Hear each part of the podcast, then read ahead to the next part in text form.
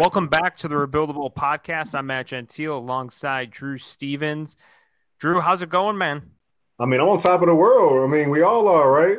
The Patrick Beverley experience has yielded uh, two wins. the Bulls are, uh, you know, they they have been the greatest defensive team in the world since January 1st, apparently, and have only gotten better with Patrick Beverley in the lineup. So forget all of what I was saying before. The Bulls are, are destined for NBA in for for the NBA Finals, I should say. Yeah, I, I know, right? Like it just in the matter of two games, it all turned around. Uh, real quick, I, I just want to get before I share my thoughts on that, my real thoughts. Um, quick note: if you notice, listeners, you probably didn't hear any music or bumper leading into this podcast. You won't hear it at the end. I am actually at a work conference in Palm Springs, California, right now. So um, I'm working with some limited tools. Realized I had forgotten my personal computer to do all the, the usual edits I like to do. So apologize for that, but we're still here, still have high quality sound with this lovely uh, blue snowball mic too, which Drew Drew sees on camera right now. Um, but yeah, I just uh, apologize for the inconvenience. If you love to hear "Sirius" by the Alan Parsons Project, playing through your headphones or through your speakers, couldn't make it happen this time around. But to get back to the whole Pat Beverley stuff, um, you know, we were kind of we predicted this though. We both said there'd be this this initial surge happening after the first two games. Like you and I looked at the way the schedule was lining up and said this is like the prime opportunity when this happens. This usually happens when you make an acquisition like this um, especially one that could shuffle the lineup the way Pat Beverley has. And I think th- I will say that has been one thing that I've liked from this. And I mentioned on the last episode about Ayo Dosunmu moving to the second unit, having um, Patrick Beverley take that spot. But the other move Billy Donovan made, Alex Caruso going to the starting lineup, Pat- and Patrick Williams going to the bench. Now, I think there's positives from that. What do you think, Drew? Do you like that that shuffle up that that we've seen in these first two games of the Patrick Beverley experience? I, I do like it um, for the simple fact that you've got two guys in that lineup who are pretty much their fully formed selves. You know, you love Dosunmu and, and Patrick Williams and what we think they can grow into being, but um, at this stage in their careers, you know, there's, there's still growing pains. You still don't quite know what you're going to get from either one of them on a night to night basis with Patrick Beverley and, and Alex Caruso. You have two guys who, although they're not, you know, the greatest three point shooters or offensive players in the world, they're very smart. Um, they communicate. One of the things that we've heard coming out of these first two games since the All Star break is how much more this team is communicating on the defensive end, making sure guys are in the right positions. And I think that has everything to do with those two guys being in that lineup and making sure that the big three or just anybody on this team are, are in are better positioned to help each other. Um, I think that goes a long way. For whatever reason, Ayo Dosunmu and, and Patrick Williams have not been great with the big three together. Um, they've played 587 minutes together this season, and their net rating is only 1.1. For whatever reason, they're better, Dosunmu and Patrick Williams, when they're apart from each other, when they're playing with those those big three. Um, so I think that there's something something to be said about just having two guys who play defense at a pretty elite level, particularly with Alex Caruso. I know Patrick Beverley isn't maybe not quite the defender he used to be, but it just I think settles things down. Um, you know, Patrick Beverley is not a traditional kind of point guard, but it's just another guy out there who is experienced and can get guys where they need to be and um, you know, that lends itself to what we've seen these first two games. Say what you want about the Brooklyn Nets and the Washington Wizards, but you know, had they lost those games, we'd be killing them. So you got to give them credit from for what they've been able to do so far. Uh, you know, I agree, and look at this too is you got to look at these moves right now in a vacuum. Like I, I get there's probably some in Bulls Nation right now that are, are just really cynical, and and you and I had that whole session the last episode, but you know, I, we do have to look at some of these things in a vacuum, and I, I'd say within these first two games, you have to give credit where it's due. You know, we've seen that you know, on the defensive end of the floor too. Um, and the Bulls have been pretty solid defensively this year, but you saw in the last two games, like th- this is the team they have to be, right? They have to stay true consistently to playing consistent defense and play with a lot of energy on the offensive side of the floor and be in the spots they need to be in. And you did see that in the last two games. You know, one thing I also said in the last episode, Drew, I teased that we're going to have some good guests as we round out the season, and I'm happy that we're going to take this this dynamic duo, you and I, and we're going to turn to a three man weave here. And I want to welcome in uh, one of your colleagues from On Tap Sports. Yes. Um, one of my favorite guests to have on the Rebuildable podcast because usually he's cracking open some beer. So let's let's bring him in now from On Tap, none other than Buzz on tap. Buzz, how's it going? I, I, I brought the beers. I brought the beers. We're gonna crack them. We're gonna get it going. We're talk Bulls basketball on an off night. So I, am excited. Let, us let's make it happen. Nice. My brother yeah, Buzz. I think this will be like the first um kind of like public forum that you and I have actually been able to talk about the Bulls on. We done some behind the scenes stuff. Obviously, besides our besides our texting every day. Yeah. Yeah. yeah. Absolutely. You know, I mean, we got to make this happen more often. We got, like it's just hard because you know, like Bulls on Tap is a po. It's the post game show, and something that we got completely away from was doing like what you guys. That's why I listen to you guys all the time because you talk about like the bigger picture stuff, and usually when we start talking bigger picture, it's just a rant. You know. So we're like breaking down the game, but then we get into a rant. When I talk, like when I listen to you guys, you're like breaking things down, and that's why I like this show so much. It's in my regular rotation of podcasts. I'm not a big podcast listener. and I've said that in the past, but this is the one that's actually on my phone. so I rock with it. Hey, Damn, man, well, okay. just saying, those those rants that you and you and Goose on tap go on are, are terrific, man. So oh, I appreciate hey, it. Yeah, I, I, like when he gets mad. It's fun. You know, it, it's fun for me. Oh, some of the stuff, some of the stuff leading into the deadline was gold. Chef's kiss. Yeah, I, I I was frustrated, man. I was frustrated. You know, I mean, they they didn't do anything, and I was like, I'm sitting here like texting Drew all day, all day. I'm texting. I'm like, something's going to happen, and then Zach report with the Knicks come out, and I'm like, I'm team blowing up. And I'm sure we'll get into that, but I, uh, and then it didn't happen, and I was like, yeah, that was Mike Gold. I don't really say I have a lot of that, but I thought me and Goose did a pretty good job because I I lost it. Yeah, and you know it's it's funny. So Drew, I don't know if you went back at any point listened to an old episode or if you had listened to it when it happened, but um, I had a, a, a, panel discussion leading into the 2021 season, and it was with Salim Sudarwala from Bulls Gold, Matt Peck, uh, who at the time was with Locked On, now he's with um, you know the uh, CHGO podcast, and Buzz was on, and we were all at that point, I think, literally Acme could have left flaming dog shit on our doorstep and we would have been happy. We might have eaten it. We were so happy during that episode. And it's just funny how the script has flipped it in that amount of time. It's just it's nuts because hearing your like tone and tenor now, Buzz, it's it's crazy how times have changed in just a short amount of time. Well, yeah. I mean, and again, I want to reiterate, like, I don't want them fired or anything. You know, like I respect the swing, and I've made sure I've stated that in articles over and on tap. I've made sure I've said that within the podcast. I respected the swing. I wouldn't change the swing. A lot of other people would. They wouldn't have traded for Vooch. Yeah, dude, sure. Hindsight's 2020, lucks for losers. You know what I'm saying? Like they took a swing, they made it happen and it didn't work out. For 35 games, you better believe I was talking DEF CON 5 stuff. You know, I was I was trolling everybody who was saying, I mean, because 35 games Alonzo with the team, they were unstoppable. They were great. It was fun. I have season tickets. I'm at every weekend game. I'm lit in 328, crying of tears of joy.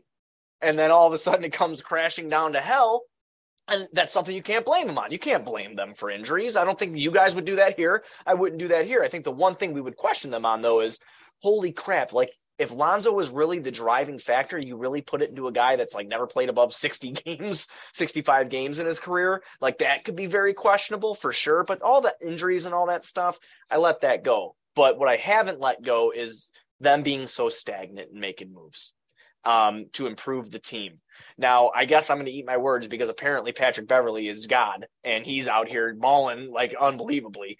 And I don't like he's made the team amazing and fun. I mean, I know the Washington game wasn't aesthetically pleasing, but like, damn, dude, they they scored like 82 points. We have the best defense in the league. He's been here two games. So I'm back on my I'm I'm back talking shit again. You know, like I'm just I'm gonna keep talking. I think they're gonna win the championship, and that's it. Because why not? You know? Yeah. You you just brought it up. You you were one of the first people I think that was ready to just blow this thing up because of how poorly they were playing, because of the inconsistency, the up and down play, especially with the lack of like urgency too. Mm-hmm. A couple of times where we thought, you know, they, they might have found something and it just ended up um, being not much of anything. That being said, with 21 games left uh, to play, is there anything they can do within this next portion of the schedule for you to consider this season a success? Do they got to win all 21 in a row? I'm serious. Like, I mean, that's where I'm at. I don't care. Don't miss me with the 17 and six or 17 and eight or whatever it was. I don't, I don't want to hear that. I don't, I don't like, I am, I was told there, they, the goal was improvement. Now, if you're going to tell me they're going to count the, if they get in, if they get into the play in and they win the play in and they consider that a playoff series victory, I'll go play Frogger on I 80 right now. I'm that, that's not, that's not a victory. That's not a moral victory. It's not. You were supposed to get in and win. That is what you were supposed to do. You knew you weren't going to have Lonzo. You knew all of that. I, I still want him losing out. Am I going to cheer for Pat Bev because he cracks me up and he's from Chicago? You damn right I am because I love the guy. He's from Chicago. We support our own here, no doubt about it. But I want them to lose out, and I'm not going to lie to anybody. You have a lot of other people from publications saying they don't want them to, and that's fine. They're they're they can have their opinions. I am 31 years old. You see these signs behind me? You see this White Sox sign? You see the Bulls sign? I don't really care about hockey so much, but the Bears, I'm surrounded by mediocrity and failure. It's no wonder why I drink beers. Like, you know, like I, I, I can't cope with it. I, I'd rather have a 42% chance at the at a top four pick and I steal that pick back from Orlando than I would a play in loss victory or a first round exit. And I, I'm sorry, I don't see championship team from them, dude. And that's what I want. People sometimes say, "Oh, we just want to watch good hoop." Then buy NBA League Pass. You get it for you. You get it on you know sale during the middle of the year for like forty nine ninety nine. You watch all the great games you want. You know, I I don't want to see it here. I want a legitimate championship contender. That is who I want. You know, and and, and this squad currently constructed ain't it. And and that's it in my opinion. All right, I'm gonna I'm gonna go old school rebuildable on you. I love and it. I'm gonna put you I'm gonna put you in the seat of Acme right now. Oh, actually, not right now. Okay, good. When the Bulls get bounced from the play-in tournament, okay. So I'm gonna make it really hard on you here, Buzz. Yeah. What's your plan though? If you had to turn things around, you don't have to get like really detailed, but in a, I guess in summary, what would you try to do to to turn it around? as currently constructed, just getting bounced from the plan. Okay, so I'm going to try to sign Nikola Vucevic because I think he works good with a young team. I think he's going to be at that point in his career where he still is effective. I think you guys would admit that too. He's still effective player, still a very good player. I try to bring him back as cheap as I could. Um, if you know, obviously he has to be willing because he's unrestricted free agent. Um, I'm trading Zach and Demar. I've said it on Bulls on Tap. I'm saying it here too. Everybody, you know, again, everybody can sit here. Well, look what Zach did. It's not consistent enough for me, man. Superstars do it every night, every night, and th- this guy doesn't do it every night. And I love Zach. I, have never said I didn't like Zach. He's not my top five favorite Bulls, but he's a good Bull. You know, I, he, he's done okay. He's got a max contract. He earned that max contract, and I'll say that here on the show right now. He earned it. He he did real well in those two years leading up to this, you know, to this moment for him. But again, I'm looking at a guy who's making 40 plus million dollars on my team. He's not going to be, I don't think he can be the second best player on my championship team. And I'm saying championship. I'm not talking about a team that's flirting with 500. I'm talking about a championship team because that's what I want to see personally. I'm using any value I can get out of DeMar and Zach. Any, anybody who has any sort of value, I am moving. I'm moving him. I, again, what what are we gonna do? We're, we're gonna hope for free agents. We're gonna hope for Kevin Durant when he's 73 years old to come here or something. Like I don't know what we're gonna do anymore. Like that was a whole thing. Oh, Kevin loves Zach. He might he might request a trade to Chicago. That worked out real damn well, didn't it? He's where it's warm and it's not freezing every morning. You know, like I just, I, dude, I, I'd be going for young picks, and I know it's an old school rebuildable thing, but do you play 2K at all? Oh, th- that's how I modeled this whole thing. I mean, I see, me too. The birth, the birth of the podcast really came from my obsession doing Rebuilds. simulations and just redoing rosters. not even playing a game, just rebuilding. No, I barely played the fucking games. Me too, I dude. Do, I do simcasts if I wanted to. Yep. Yep. But yeah, I know. Now now people are gonna look at this like, oh god, like but you know, oh, you what? know what? They, they can look at it and say that all they want. They do the same shit. You know what? Here, I, like in the spirit of buzz, they can kiss my ass. There you go. so anyway, um, but you know what though? Like, I do think there's a way to eh, like eh, the way that you're kind of painting it. It has a long term outlook, but I almost feel like it's it's almost like a one year retool of almost like what you're kind of proposing there because it's a lot of re- recouping assets and some of those assets that you're trading like a Zach and a DeMar probably going to fetch you draft capital plus salary that you're going to get back and there there could be intriguing pieces you're bringing back to that too.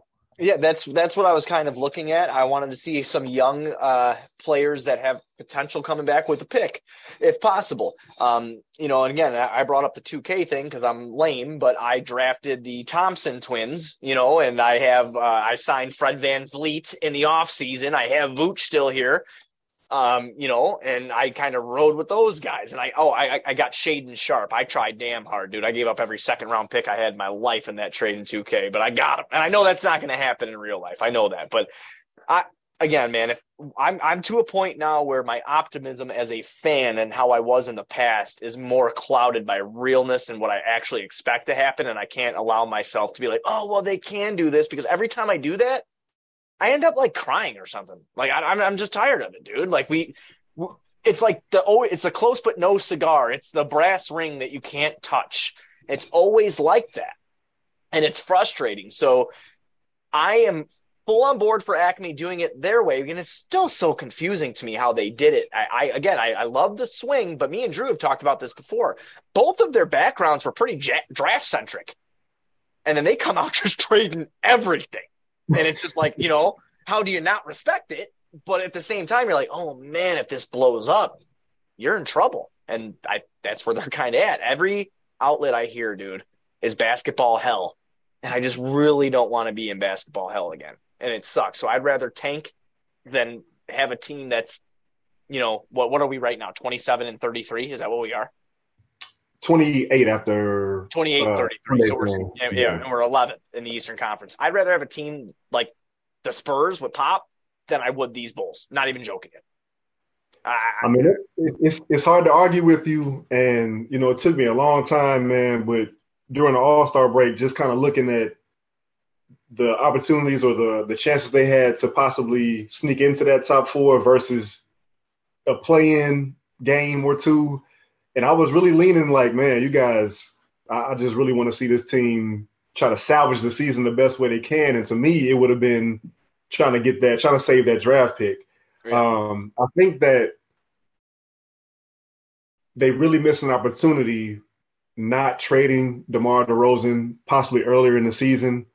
Um, I think now that you're going into the summertime, I don't know what his value is going to be, but it can't be any higher, anywhere near what it would have been at this trade deadline. I've been against them, not against, but I think of the big three, I was I was more in a position where I wanted them to keep Zach mm-hmm. as kind of that that that stalwart of the last remaining piece, just because he's the youngest guy. His game still translates well, and he can pair with a lot of different people because he can um, shoot so well off the catch. He still can get to the rim. Um, just got to stay healthy and, and clean up his turnovers and his his um, decision making, which we kind of been saying that for for years now.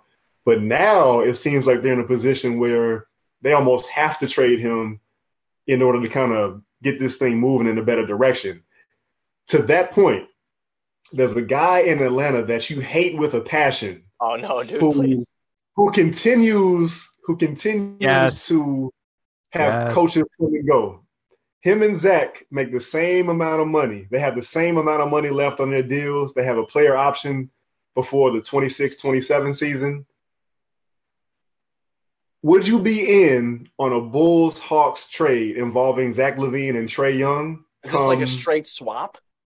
it, it probably couldn't be a straight swap because I, I think any, everybody would agree that Trae's value is, is higher than Zach's. And if I was a Hawks, I'd be trying to get more than just um, Zach LaVine. But would you be up for that type of deal where those two guys are the main pieces?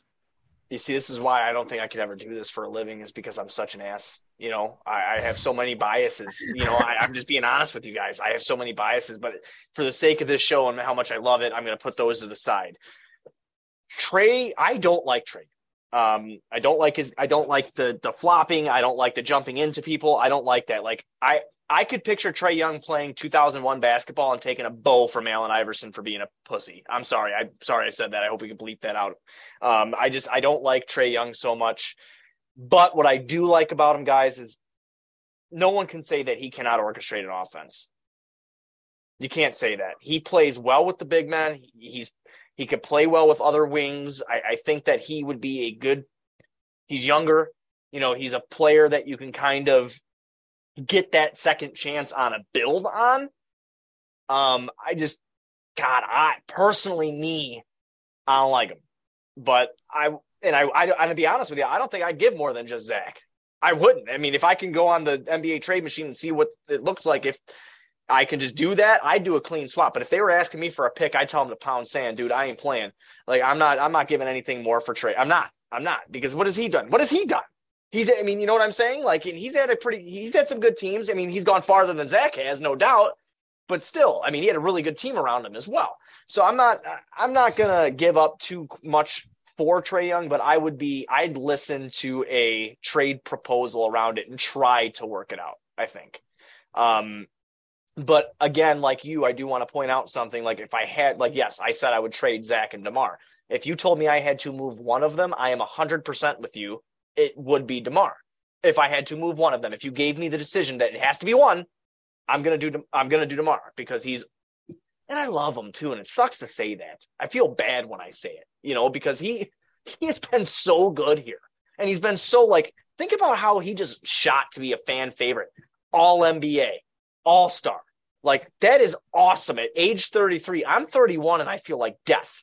You know, like so this guy out there balling like this is amazing. It's just I would hate to get rid of him like that, man, because I just if he if we sent him to a contender or something, I'd be happy for him. If that was possible. You know, because I don't want to just send him to some shit team after everything he did for two years. I would feel bad as a fan. I understand the business side of it, but as a fan, I'd feel terrible. You know, I'm actually kind of curious. What what do you think Zach LaVine could fetch you on the open market? Like we heard that Knicks trade of possibly three first rounders. I think it was um trying to remember the names floating around. Like Quentin Grimes was floating around, Obi Toppin's name was floating around. I liked that trade Um, actually. Yeah, like I thought that was a cool trade package if they could pull that off. And you kind of wonder like if that's possible come summertime because usually these trade deadline talks kind of set you up for the summer. Um, but what do you think? What do you, what do you think could Zach could fetch on the open market? Could he fetch more than that? this last 21 22 games are going to be very telling. You know or 23 games. It's going to be very telling. Like if he look what he's doing in the month of like january and february you know? He's been good. He hasn't been bad. He's getting his percentages back up there. Doesn't look terrible. Again nothing that says he's the guy or anything like that but he's he's he, he he's shooting well and he's putting the ball in the hoop. That's his job and he's doing it um, I think he can get two first round picks, maybe a young player and a, and a contract that you have to match, you know, just to make it all work. I've kicked the tires a million times on the on that. Uh, well, as far as Demar goes on that Memphis trade, I was convinced they were going to come out of nowhere and trade for Demar Derozan. I, I don't know why I had told myself that, but I really believed my shit, and it, it didn't happen. But I, I would like to see Zach go. Obviously, whoever gives us the best package, but I've I keep going over to Portland because of this Dame shit. I think that they're going to do something stupid because they. I, how do you not build around him? How? How do you not build around him? You've had him for years. He's been in the league since 2011. He was drafted with Anthony Davis. Anthony Davis was the first pick. Dame was like what, like three, four, rookie of the year, and you still haven't done nothing for him. Nothing. C.J. McCollum, Anthony Simons, Nurkic. What the? I don't get it, dude. I don't get it. But maybe send him over there and give me Shaedon Sharpe. That's who I really want. It's bad. I have a problem. Actually, I don't know if you know this, but uh, Dame Lillard might want to come to Chicago and, and play with Zach LaVine. Okay, yeah, sign me up. Yeah. yeah. I'm also just kind of fucking with you, though. That's cool. I'm glad you did that because I got happy for a minute. So you know, I feel like, like let's do it. Well, just, just like KD wanted to come here to play with Zach, I think I think Dame wants to do the same. No one wants to come here, man. We got to build this shit organically. How old? I mean, we're all around the same age. I mean, we who's come here? Carlos Boozer? You know, like I mean, you know, Powell. I like I don't know, man. I mean, I just who comes here? DeMar DeRozan, but that that probably was all financially based. I'm sure. I know that doesn't bring a title. Okay, and we we I think we can all assume here that does not bring a title. But would you argue outside of like who Marian Hossa maybe for the Hawks that DeMar DeRozan's been the best free agent acquisition in Chicago sports history? I mean, the guy is an all star. You know, uh, I don't know if I can put him above Candace Parker just because when she came, they're able to. to that's very true. That's true. That yeah, that's yeah, um, top five. Well, yeah, yeah I top five. I mean, I would go at least in the top three. Right off the the top of my head would be Hosa, Hossa Parker, for sure. And then I'd say Julius Peppers because if you remember, oh. Julius Peppers he came in and had some big seasons for the yeah, Bears. Yeah, he did. He did. That's a good. No, that's good. You're right. I think that's a good one. Jon Lester too, and I'm not a Cub guy, but that was yeah. A, that, oh, that yeah. was a big yeah. See, now that we're kicking the tires on it, actually, yeah. I, I go. Ooh, I I might re I might shuffle that list up then. I might go. Hossa one, Lester two, Parker three, Peppers four. I I didn't I don't know why I've always said about Jon Lester being one of the biggest free agent signings. Yeah, he so. was definitely. But even if I mean these these teams have lasted over a hundred years, and Demar, DeRozan, you know, and we can only name five that impacted anything. So you know, it's just it's wild. But I, I would definitely say Demar tops top five, top six. He's been great, and again, it was huge for his career. Um, but I, I love, dude, I love that though. Like that Dame Lillard thing. I know it was bullshit, but man, that'd be cool. I just want something cool, man. Like, give me some young talent. Give me some somebody athletic. Give me something proven. Try it again. Run it back. But there's not enough assets to run it back. That's the thing. We traded all let, the picks. Let me ask you this: as somebody who, as we can tell from your background, is a fan, unfortunately, of two teams who are owned by Jerry Reinsdorf. Like how do you how do you balance your fandom knowing that the owner is only going to give so much to each of those teams, each of those franchises in terms of how many chips he's going to push to the middle of the table to, to win a title. Oh, alcohol, probably. I'm just kidding. I'm just kidding, man. I'm just joking. Uh, I don't, I don't know, man. I was just, I was just raised that way, you know. I mean, my, I come from Blue Island, you know. I mean, just little, just south of Chicago, and my dad is a Sox guy. My dad's a Bulls guy. When I was growing up, man, we lived I shit you not. We lived in a one bedroom trailer after my mom had left. And, you know, it was just a single father home is what I grew up in. And we lived in a one bedroom trailer, no air conditioning, nothing like that. But damn it, we had Bears and Bulls season tickets. All right. You know, that's priorities, man. So, like, you know, I grew up loving those teams. And, like, that's what I've always been into. Like, the Sox upset me every day. Like, I mean, I just, it's, it's hard. And I have to do Sox on tap, you know, and that's brutal. Nine innings of ass coming off of, you know, a year of where the Bulls were supposed to be good and aren't, and then I go right into that. It, it's terrible. But as, as far as him being an owner, baseball, I can't talk too much crap, Drew. You know why? Because they were top seven in baseball. Jerry spent. Rick Hahn didn't allocate the money where he should have. As far as the Bulls go, I don't like how they never take advantage of everything that's there for them. And that that is something that drives me nuts. Like, you know, the selling off of the second round draft picks and never taking, eh, eh, eh, you know, full advantage of an MLE or something like that. It's very frustrating as a fan to to see that. So I just kind of my stubbornness and my upbringing are are what keep cracking or what keeps me fans of you know uh, of the teams. But it, it's very hard having Jerry own your two favorite teams in the city. It's pretty rough. It's pretty rough. You know, it's it's interesting. Drew and I have been talking about um, really been looking at like big picture approach approach with with the Bulls lately, and in a few episodes, I've used the terminology that the Bulls want to get from point A to C.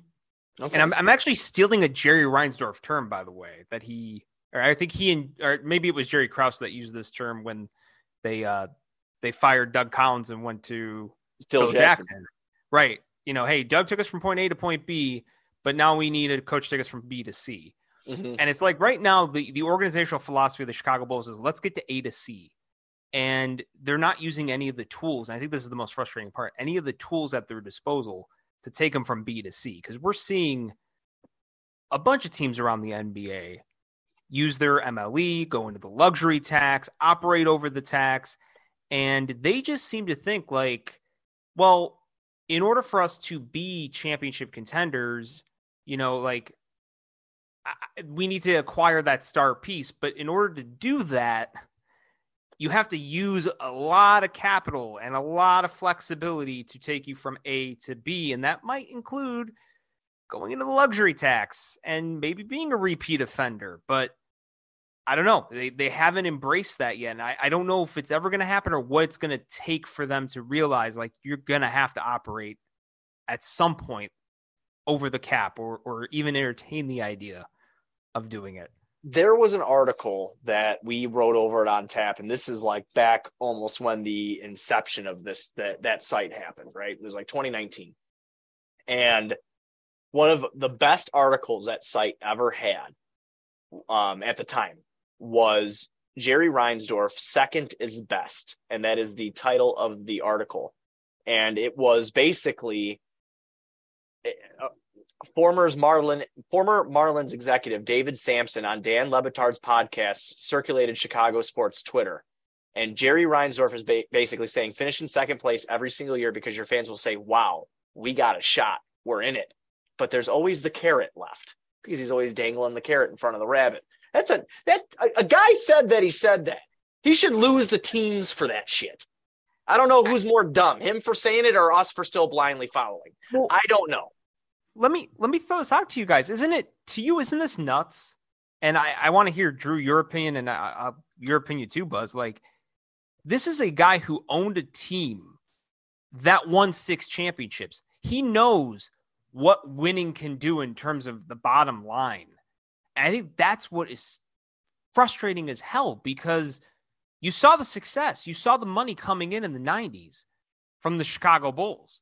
They became a global entity how are you not trying to how, how you how are you not trying to win? But you know, you also think, and and I'm kind of, you know, thinking of this too as as as I'm asking this question. You know, they did do it on the cheap for four of those championships. Because if you think about it, Michael Jordan was severely underpaid. Scottie Pippen was severely underpaid. The highest paid player at one point was Toni Kukoc in 1996. Oh my god! And you know, if you think about this, like going into 97 98 he signs michael jordan for 30 plus million a season those years and he even said to michael i'm going to regret this when he signed into those deals so i guess this has always just been who jerry reinsdorf is but how do you not notice the the amount of money you can make trying to set up a consistent sustainable winner i don't understand that for the life of me i'm curious what you guys think of that I, i'll actually start with you drew since you've been kind of quiet because buzz and i have been ranting so I don't even. I mean, I asked Buzz that question earlier about you know how does he balance his fandom knowing the ownership situation, and I asked that because I'm kind of working through it myself. I'm I just turned 40 and you know this month, so I'm kind of like I went through that period of time when I was a kid watching these 90s Bulls and Jordan and Pippen just dominate and watching the the Sox. I kind of stopped watching baseball for a long time, man. After the the strike in what was it, ninety three or ninety four? Ninety three, yeah. That's when the Sox were good too. Yeah, I got really emotionally connected to that team, and you know the Frank Thomases and Black Jack McDowell's of the world, the Wilson uh, Alvarez's of the world, and I just kind of it, it lost me with that strike. But just now thinking about how how they kind of I know you said that they, they were seventh in spending this past year. Mm-hmm. The Sox were just thinking about how they how he hamstrings at least one of his teams. We can say he hamstrings the Bulls a little bit. Um, but then I kind of think about it. Maybe is is since the Jordan era, is he looking at his own teams and, and questioning like are we seeing the lack of money he's spending or the lack of a willingness to go into the luxury tax is that representative of how he feels about his team's best player? Like i'm not going into the tax for such and such you know? He did it one time you know? That would be the see that's why i love you. That would be the greatest question to ask him. And seriously would it not? Matt would it not be a great question to ask him? Like hey man do you believe Yes. are you not doing this because you don't believe? Because now we're having a different conversation if that's the case you're having a different conversation if that's the case. How would you how could you be mad at that? Like this guy ain't gonna do it. Like zach LaVine he ain't gonna do it or or demar DeRozan, he ain't gonna do it. And i'm not investing into this. Okay well damn. I guess you kind of got me there. What do i say? It's not my money. Yeah. Well, you know, it's interesting because you were you were talking about the the hamstringing of the White Sox. Like, and I, I get it, they're seventh in, in payroll, but if you really think about it, he kind of hamstrings them in other parts of the organization, though. Like, some of the the savings happens within scouting and within that's a great point and within and with health and medical. oh, and we, we can talk about- about that all day Well, and that that's what I was gonna say. And, and think about this. That seems to follow the Chicago Bulls too. Mhm. like we might we seem to have an issue with knee injuries with the Chicago Bulls. At this point, aren't you saying, you know, we need to do a deep dive. We need to to spend money on doing a deep dive of the organization to see why does this consistently happen to the Chicago Bulls? Who are we sending them to for rehab? Who are we sending them to in terms of how they handle all of their uh, training in season, off season? who are we sending them to do to conduct these surgeries? You know, we hear about Dr. Brian Cole all the fucking time. Well, is there something is there something wrong with with what he's doing? And maybe he's great for for you and me, but is he good for professional athletes? Maybe not. Um, these are the kind of things that you got to wonder about. And there was a I remember a time before Garpax were let go when it came out that the Bulls were near the bottom of the NBA in terms of of spending on player development and the front office.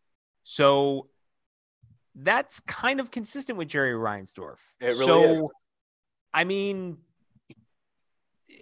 it, it does sound like that kind of, you know, it, it's it's kind of cutting corners and thinking you can kind of get away with it by, you know, making a couple of, of key acquisitions here and there and there, but not really kind of building everything to, to get to that level of sustainability. It's like they're operating as if we're the 90s in both sports and they haven't evolved to 21st century. Oh, that, That's that, a that's totally point, fair.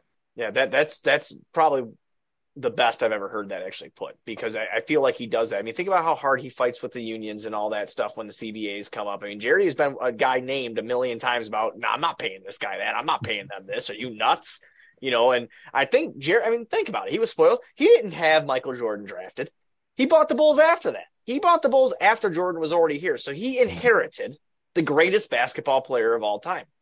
And everybody sitting here right now knows that as much as I love them, and I think that they're one of the best teams ever, but the 2005 White Sox were lightning in a bottle, man. Come on. No one thought they were going to win shit. Nobody. Nobody. It was lightning in a bottle, just like having Jordan and, and making all of that stuff happen.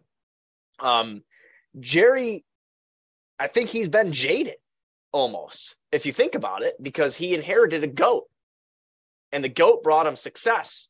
So now he's probably just waiting for the other one. Unfortunately for him, he waited and he turned 87. You know, like, I mean, what are you going to do now? I mean, you, you waited too long, man. Like, it, when Arturas and Marc Eversley got here, they didn't really even have an analytical department. You know, and I mean, I've talked about that before on Bulls on Tap. You can like the numbers, but when people use the numbers too much in their arguments, like when you're telling me, like, for example, like, well, this guy shoots 72% at the rim, should do it every time. Well, no shit, Sherlock. Don't you think he wants to do it every time?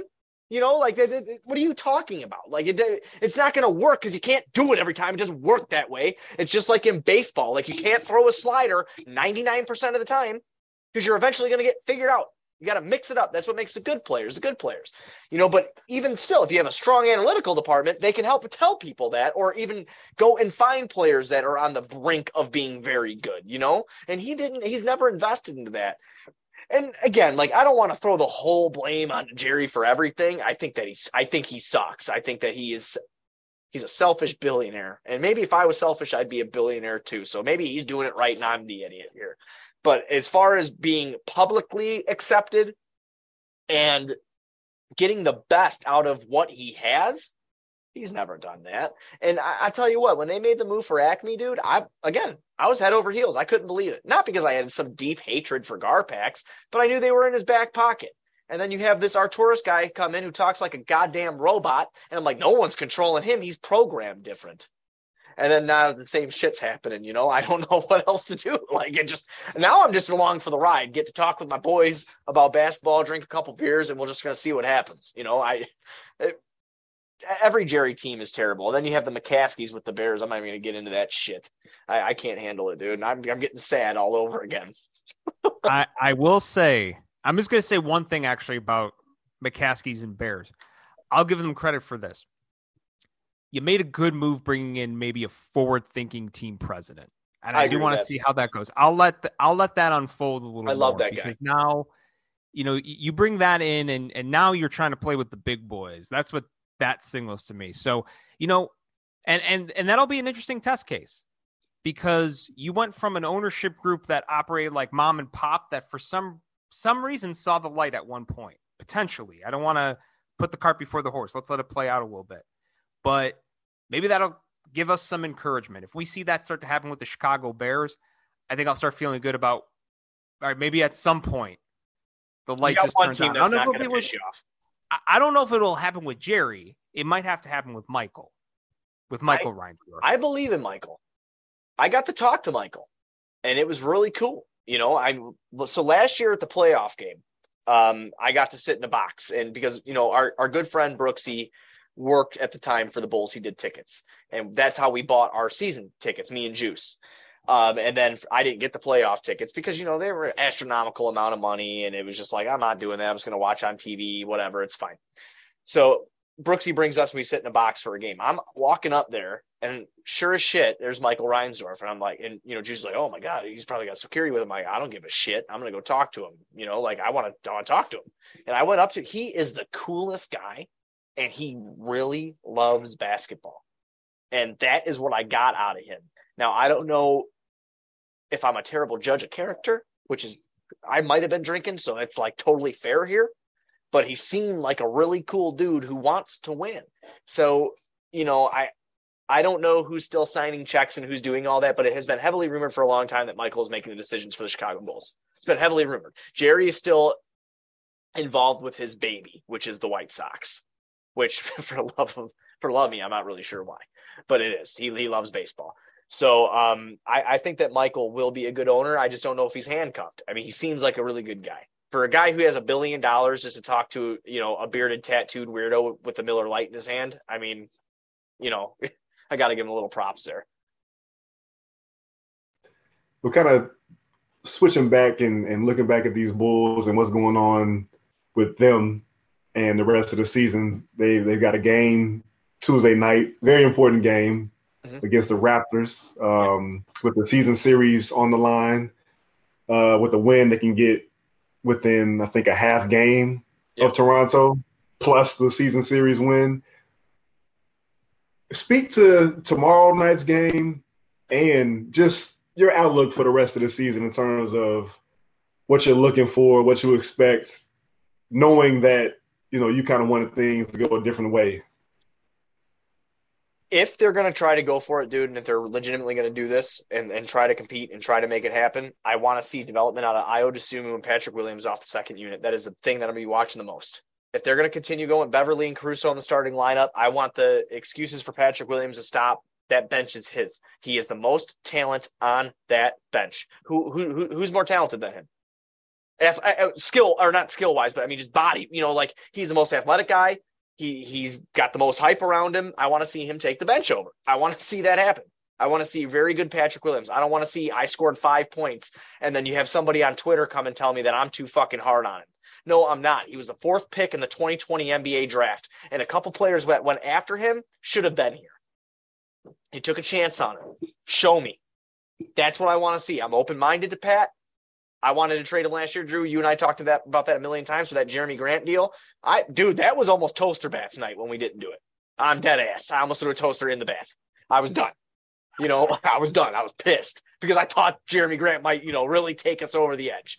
But that is really what I want to see, Drew and Matt. I want to see the development of the young guys because I know they're not winning a title. I know that. So if that is the second most important thing to me is these young guys like Dalen Terry, Patrick Williams, Ayo Dosunmu, run, make it happen. Let's see what you guys can do because you're trying to compete and they need to be good for them to compete.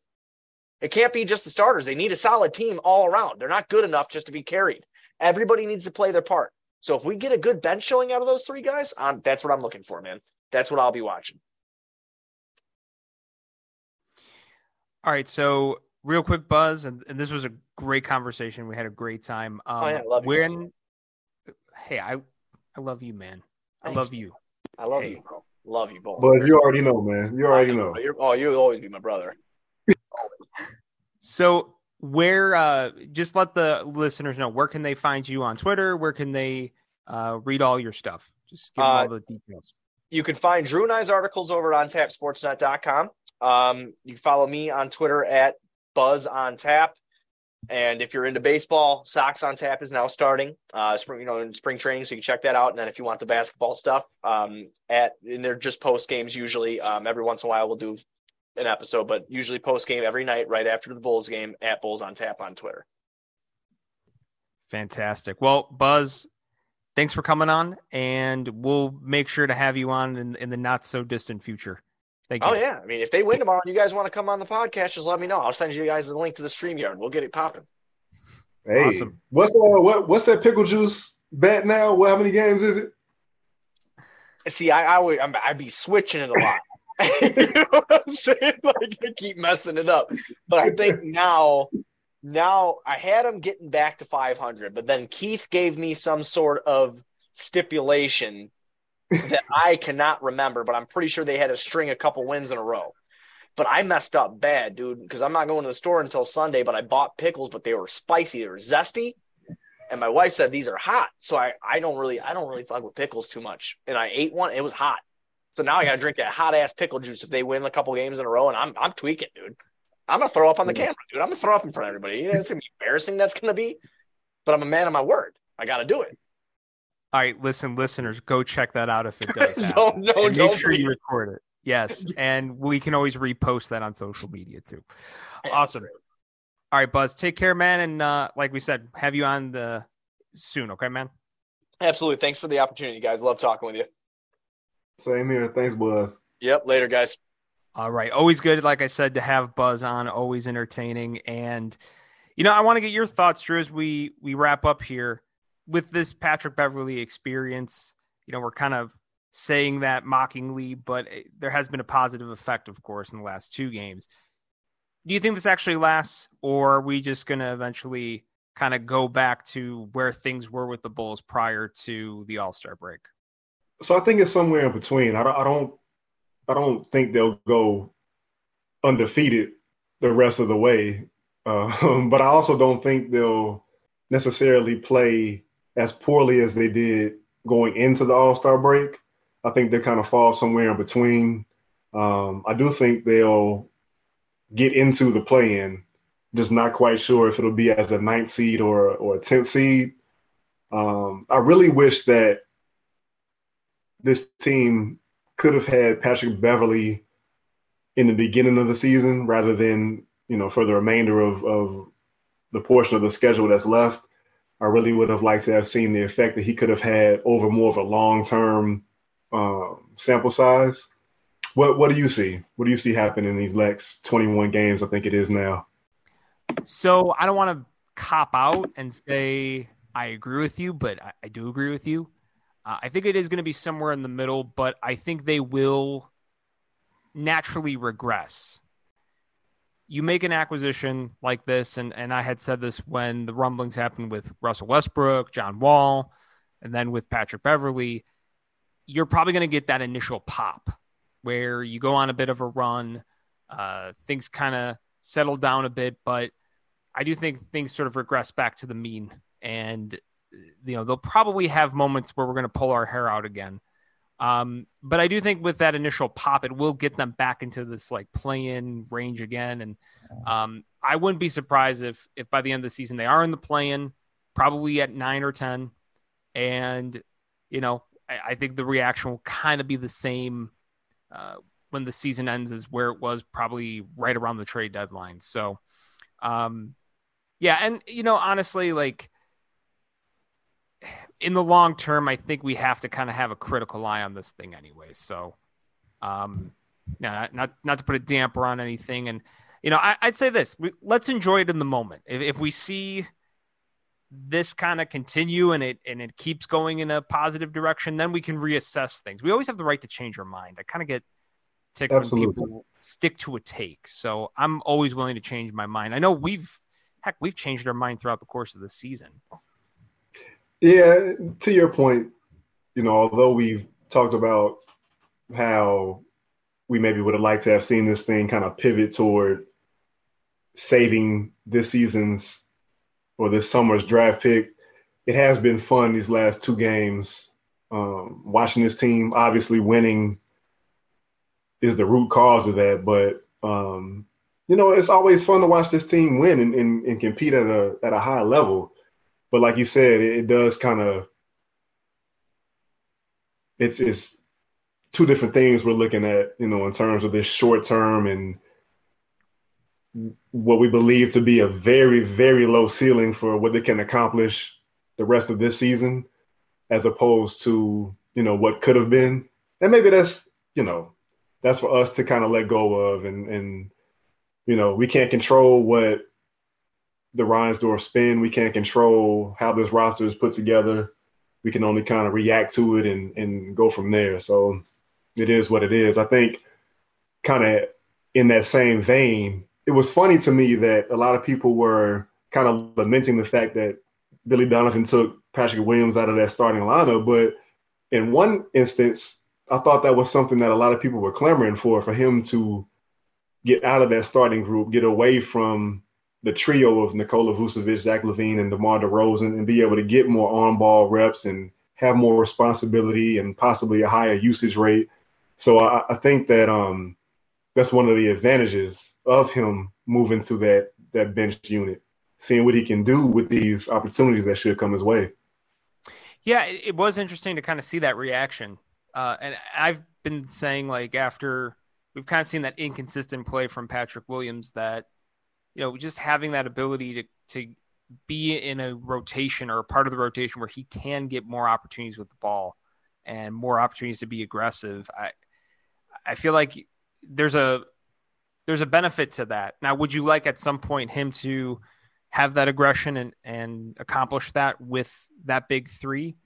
Sure, but you know, let's kind of look back here. He hasn't had that experience of getting a lot of reps prior to the arrival of the big three, right? And you know, he got hurt very early on in season two. So, you know, he's kind of he still needs, I think, like that ability to kind of play with maybe some of those younger guys even and, and get that that chance to kind of have an opportunity to flourish. So that that's why I kind of like this. And you know, the only thing where you kind of you kind of cringe at like the way the starting lineup looks. It, it's literally four guards and Nikola Vucevic. You know, I, I, love Alex Caruso, and I do think he plays up to guys that are bigger than him and is able to be at least a bit of a, a disruptor. But you know that that's a lot to ask, and you just hope you get to a point where, um, you know, when they do have uh, matchup issues, that they can find ways to to pivot quickly. Um, you know, whether that's bringing Andre Drummond in earlier into those situations or, you know, bringing Patrick Williams into the game uh, in, in those situations, whoever, like, you have to be able to react to that. Um, but I guess it's kind of been an issue for the Bulls all year. They really haven't had somebody to lock down that four position consistently. So, um, I, I guess you know if if that's the case, just go with the best five you can put out on the floor that that gel together. Yeah, and if play-in or playoff contention is still this team teams or this organization's goal, you gotta you gotta go. You gotta go because you you know there's so much time that, for lack of a better word, was wasted. You know, you have no room for error now. You have to to get these wins. You can't let up. And what better way to help your cause than to put two very very highly skilled um, defensive guys in that rotation to kind of complement what the big three is supposed to be doing offensively. Yeah. And you know, you said the about that goal from the organization. Well, right now, where things set after the last two wins, the Bulls are a half game back of the Wizards for that tenth spot in the play-in, and they're one and a half back of the Raptors, and they're about to face off against the Raptors. So it should be an interesting stretch of games here for the Chicago Bulls. So, um, where can you find us? Well, you can find me on Twitter at mgentile88. You can find Drew Stevens at Look What Drew Did. You can find the Rebuildable podcast at rebuild underscore a underscore bowl. That's where you can find all of our latest episodes. We, you know, retweet each other from that channel and also, you know, tweet any interesting things we find.